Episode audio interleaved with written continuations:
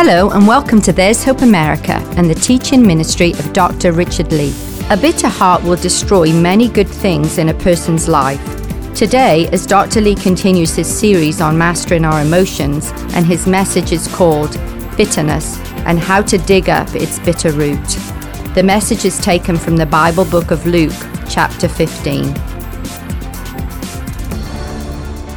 Most of us know the story of the prodigal son in Luke 15. Her boy came to his father and asked for his inheritance, took it to a far country, blew it on righteous living with prostitutes, and all the rest and returned to his father. We all know that story. It's a beautiful story. Here's a boy that came home, received a loving father. But you see, one of the things that we do not study very much is the study of the older brother. And I think it would do us good to look today at that older brother and the situation of that older brother's life and ask ourselves, am I in the situation of that older brother's life? We see in Luke chapter 15 this story. Now let's set the setting. A son had gone away, lived in righteous living, come home to his father. His father saw him coming. He loved him. He forgave him. He killed a fatted calf. He put a ring upon his finger. He put a coat upon his back. He welcomed him back into the family. But there was another character beginning in verse 25. Meanwhile, the older son was in the field. And when he came near the house, he heard music and dancing. So he called one of the servants and asked him what was going on. Your brother's come, he replied, and your father's killed the fatted calf because he has him back safe and sound. The older brother became angry and refused to go in. So his father went out and pleaded with him. And he answered and said, Look, all these years I've been slaving for you, dad, and never disobeyed your orders. Yet you never gave me even a young goat so that I could celebrate with my friends. But when this son of yours, who has squandered your property with prostitutes, comes home, you kill the fatted calf for him. My son, the father said, you are always with me and everything I have is yours. But we had to celebrate and be glad because this brother of yours was dead and is alive again. He was lost and now he is found. Can you imagine this? A brother who has another brother who has left the family who's gone away and he has come home to be saved, and yet the brother at home not only does not give a rip, doesn't care at all. I think we find that in many churches today. Many churches where people could not give a rip about the lost. They really don't care. For we live in a nation of pluralism. We live in a nation where we've been so inoculated, indoctrinated, by all the garbage that we see on television and the garbage we see in churches today that we think everybody's going to heaven. Look at me, folks. That lost son of yours is going to the flames of hell unless he's saved. That lost daughter of yours will go to Gehenna unless they are saved. Your mom and dad, no matter how sweet they are, unless they've come to the saving knowledge of Jesus Christ, is destined for a devil's hell. They're destined to burn in the flames of hell throughout eternity. Pastor, I don't agree with that. Five seconds after death, you will. That's all it takes. You say that's old fashioned. No, that's the word of God. From this pulpit this week, it was read loud and clear. Everything that I say has been read. We can have our nuances of theology. We can have our ideas. We can have our, our, our coolness and we can have our ins and our outs and all the fashions and all the things that come and go as we've seen through the years, one after another, after another, after another. But see, the truth of the matter is that men are lost and men are a savior. And there's only one savior. And it is not Mohammed and it is not Buddha and it is not anyone else. It is Christ and Christ alone. Christ and Christ alone. But see, we have a watering down of the church today. Listen to me. If I had a mother and father, sister, brother, and I didn't think knew Christ, I'd be on my knees before them saying, let me share with you how to be saved. You say, well, what will they think about me? It doesn't matter what they think about me. What matters is the eternal destiny of their soul. And this young upstart was the same concerning his brother. He didn't care. Why? Because he had the root of bitterness in his heart. Well, where's the root of bitterness come from? Well, let me share with you. Notice. Ask yourself, as I must ask myself, Do I have a root of bitterness within me? First, how is it demonstrated? Well, notice he was angry at the happiness of others. Verse 28. He became angry and refused to go in. He came home from the fields. What happened? He heard celebration going on. Now, remember the story, he did not go in and say, Well, brother, why have you come home? I'm glad to see you home, and then get angry. He was angry. He was angry because people were happy. You see, a person that's bitter gets angry because people get happy. Sometimes, uh, you know, we, when we get happy as Christians and we sing and we make glory to God and praise to God and joy to God, it makes some people angry. They say, y'all go back in your church. Don't do it on the streets. Don't make it known in the courthouse. Don't make it known down the street. You Christians just go back in and shut your doors. Well, let me tell you something. I got news for you, those who want us to shut our doors. We are the light of the world. We're the salt of the earth. And light upon a hill cannot be hid unless we turn out our lights. We're the ones that make the difference in society. Oh, that's sort of narrow. You bet it is. You bet it is. Jesus said there's a narrow road to eternal life, and few there be that find it.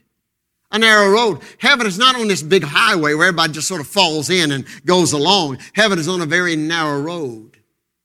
What kind of narrow road? A narrow road of truth. All truth is narrow. All truth is narrow.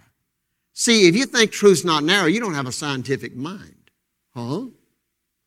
You mean that that you're talking science? Yeah, I'm talking science. Yeah, all truth is narrow. The, the molecular structure of the universe very narrow. You know that? The law of aerodynamics, very narrow. I enjoyed it this week as I flew across an ocean. I never once said, well, I wonder if the law of aerodynamics is going to change. The law of thermodynamics, very narrow. All of those things are narrow. The way to heaven is narrow as well. I didn't care about my opinion or your opinion. I don't care about the opinion of, of theologians who change theirs every three or four weeks, every three or four months, every three or four decades, every three or four centuries. No, that don't matter. Truth is narrow. It's concrete. It's not abstract. It doesn't move. It doesn't shift. It's there. And the truth of the matter is, as we look at this story, we see a man that just made him so angry because other people were happy. We're happy. Then notice something else. He was angry and because he isolated himself from the friendship of others. Look in verse 28. He was angry and refused to go in, so his father came out. Why did he come out? Because he wouldn't go in.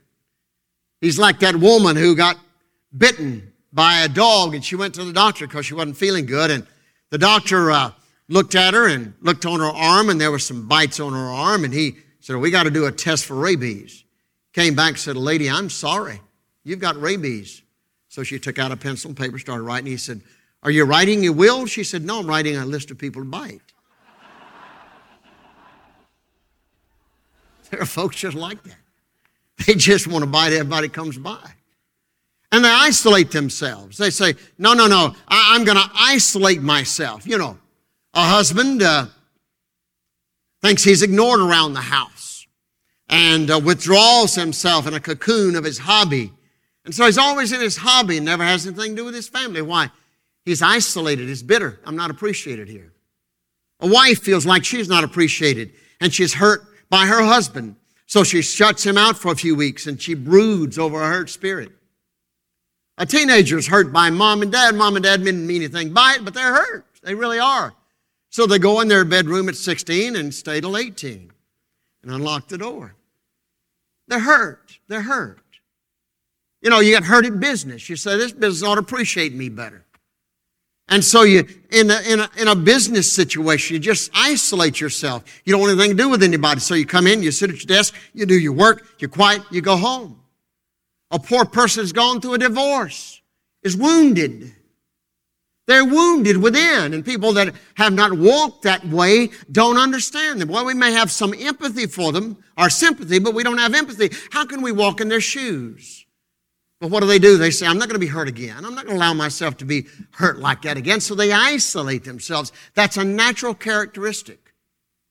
But see, in isolation sometimes, that isolation can canker, and that isolation can turn to bitterness. Bitterness against your friends, bitterness against those who love you, bitterness against those who really would be your friends if you reach out to them. So what did he do? The Bible said he was in isolation. Then thirdly, he was critical of the blessings of others. His brother had come home. His brother had come home, yet he was critical of his brother who had come home. He was lost, but now he was found. But it made him criticize him that he would even come home. Now, how did he get in such a situation? A man who was angry with the joy of others, a man who was isolated from others, a man who was, who was uh, critical of the blessings of others. He didn't want to bless. How did he get in such a situation? Well, look what it says. Look at verse 29. How bitterness progresses.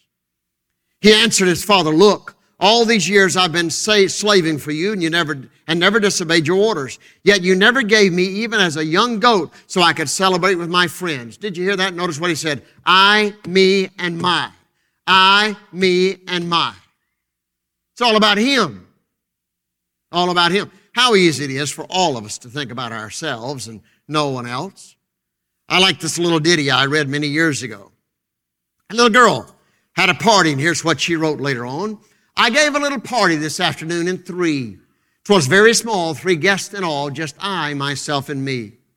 Myself ate all the sandwiches while I drank all the tea, and it was I who ate the pie and passed the cake to me. Centered on self.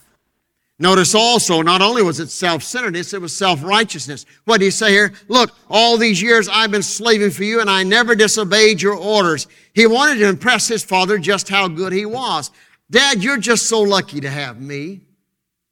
You know, self righteousness is the highest form of conceit. And self righteousness is a terrible thing because the more we pour into ourselves, the more empty we become. And it goes on and on. It is a bottomless cup that you can never fill because you're putting yourself into yourself and it never adds one thing to your life. Then also he had self pity.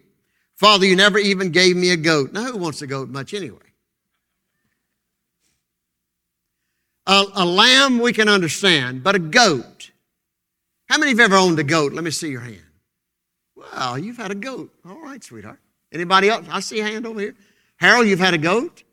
I know Kevin's had two sheep in his life. I know that. But goats. I mean, you just don't really go out shopping for goats. I'm looking for a goat. Daddy, you never even gave me a goat.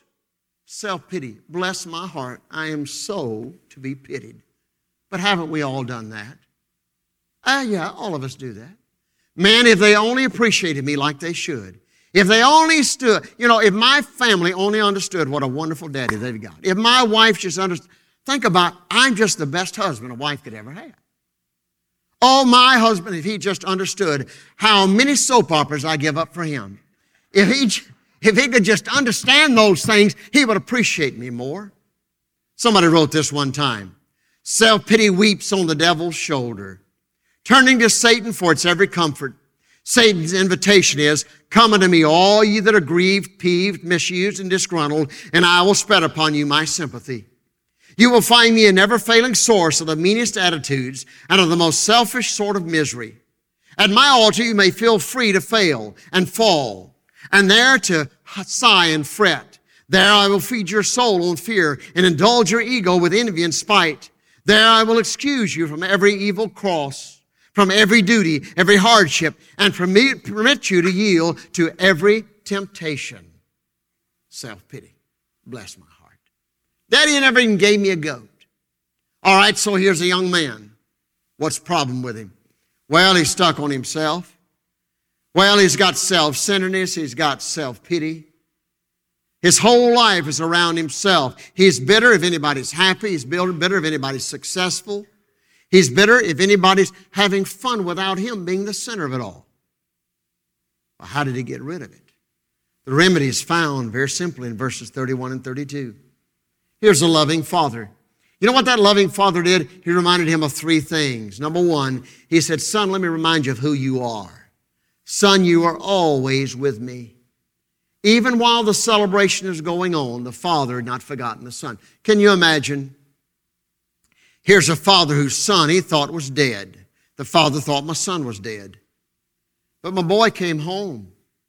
My boy finally came home. And I'm loving him, and I, I, I'm so glad that he didn't destroy his life. He has a chance now. But he didn't forget that boy.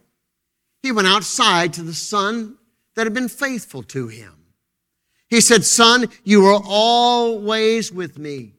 See, one of the things is people may forget us, friends may forget us, family may forget us, but I'm glad that God never does. God's always there. God is always loving us. God is always patient with us. Why? Because we're king's kids. Then he said, Son, I want to remind you what you've been given. What did he say? He said, Everything I have is yours. Everything. You know, I've seen Christians get upset at other Christians because they prosper. Uh, oh, they look at the world. I turn on my computer every day as I go and check my email, and almost inevitably on the the, the system that I have, my, the uh, website that brings me up to my, my email, there's always something about stuff. Here are the biggest houses in America. Here are the finest cars in America. And I, I, I, see that constantly, and I just sort of click it off and I get to my email. But I'm thinking about the feeding of the mind, the class problems we have in this nation already. Because even preachers stand in the pulpit and they say, listen, here's the way you can know if you're blessed by God. If you're in good health like I am, and if you drive a Rolls Royce like I do. Several years ago, I was standing right here after church on the floor right here. And a sweet lady came up to me with tears in her eyes. And she said to me this think about this a beautiful African American lady. She said, Preacher, I want you to pray for me. I said, Why? She said, Because my church has got a problem with me. I said, Well, now tell me what your problem is. She said, I'm not prospering like others. I've been praying and I've been tithing and I've been giving, but the cars that I'm supposed to be driving, I can't drive. And the house that I should be living in, I'm not living in. I want you to pray that God will help me to understand why. And I thought, oh, what a grave injustice. Oh, what a horrible pity to do that to that sweet soul. For a man's life consists not in the abundance of things that he possesses. Listen to me. You may be living in a little trailer on the other side of some railroad track, but if you have Jesus, you're the richest person in all the world. Don't you ever let anybody put you down. Don't you ever let anybody say that you're less than. Because by the grace of God, if you have the richest of the riches of the riches of Christ Jesus, you are a king's kid and you're destined for heaven. Let me tell you something. I've seen it more than any other things how riches can destroy a family, can destroy a soul, and can destroy lives. Don't you ever wish for riches. You, wish, you wish for the blessings of God. And they come in different measures. One of the things that really just tears my heart up is to see people that are blessed in so many ways that they foolishly destroy their lives and the lives of others. You say, God, bless my life. What does that mean? Bless me, Lord, with what you want me to have materially, but Lord, far more than that, mentally, emotionally, spiritually. Bless me in those ways that I can use the blessings of my life for thy glory. For thy glory. Can you say amen to that? Amen. You have it all. And then the last thing he reminded him what he needed to be doing. Verse 32. We had to celebrate and to be glad because this brother of yours was dead and is alive again. He was lost and was found. What does he say? It is right that we should celebrate. He said, Son, let me remind you of something. He said, I know that you've been with me. See, I'm with you always. Your brother went away, but I was with you. Son, recognize I've given your brother a ring. I've given your brother one calf. I've given your brother a robe and a small party. But all that I have is yours. Does it pay to do right? All that I have is yours. Therefore, he said, listen closely.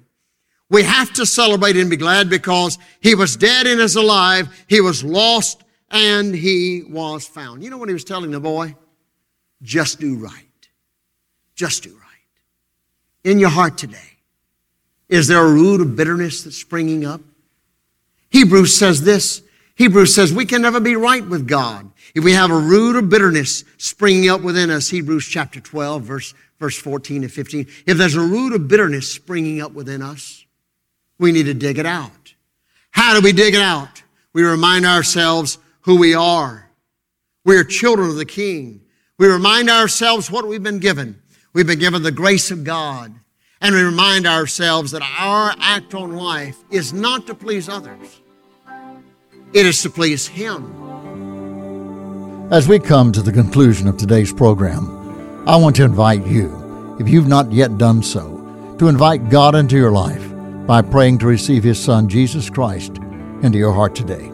The way we receive God's complete forgiveness is clear according to the Scriptures. First of all, we repent of our sins. Then we tell God our faith, our belief in Jesus Christ as His Son. Thirdly, we commit our lives to Christ as the Savior of our soul. And fourthly, we follow His direction for our personal life as found in the Bible. So if you want to know Jesus in the fullness of His love and forgiveness, pray a prayer like this with me. Just say, Dear God, I know that I have sin in my life, so I come before you in repentance, admitting my sin and seeking your forgiveness. I place my faith in your Son, Jesus Christ, and commit my life to him as my Lord and Savior. And I pray this by faith. In the name of Jesus, amen. You have been listening to a broadcast of the teaching ministry of There's Hope America and Dr. Richard Lee. If you'd like to know more about the ministry of There's Hope America and its many books, writings, and materials that point America back to God, visit us online at there'shope.org. Once again, it's there'shope.org, or you can call us at 1 800 628 HOPE. That's 1 800 628 HOPE. May God bless you until next time.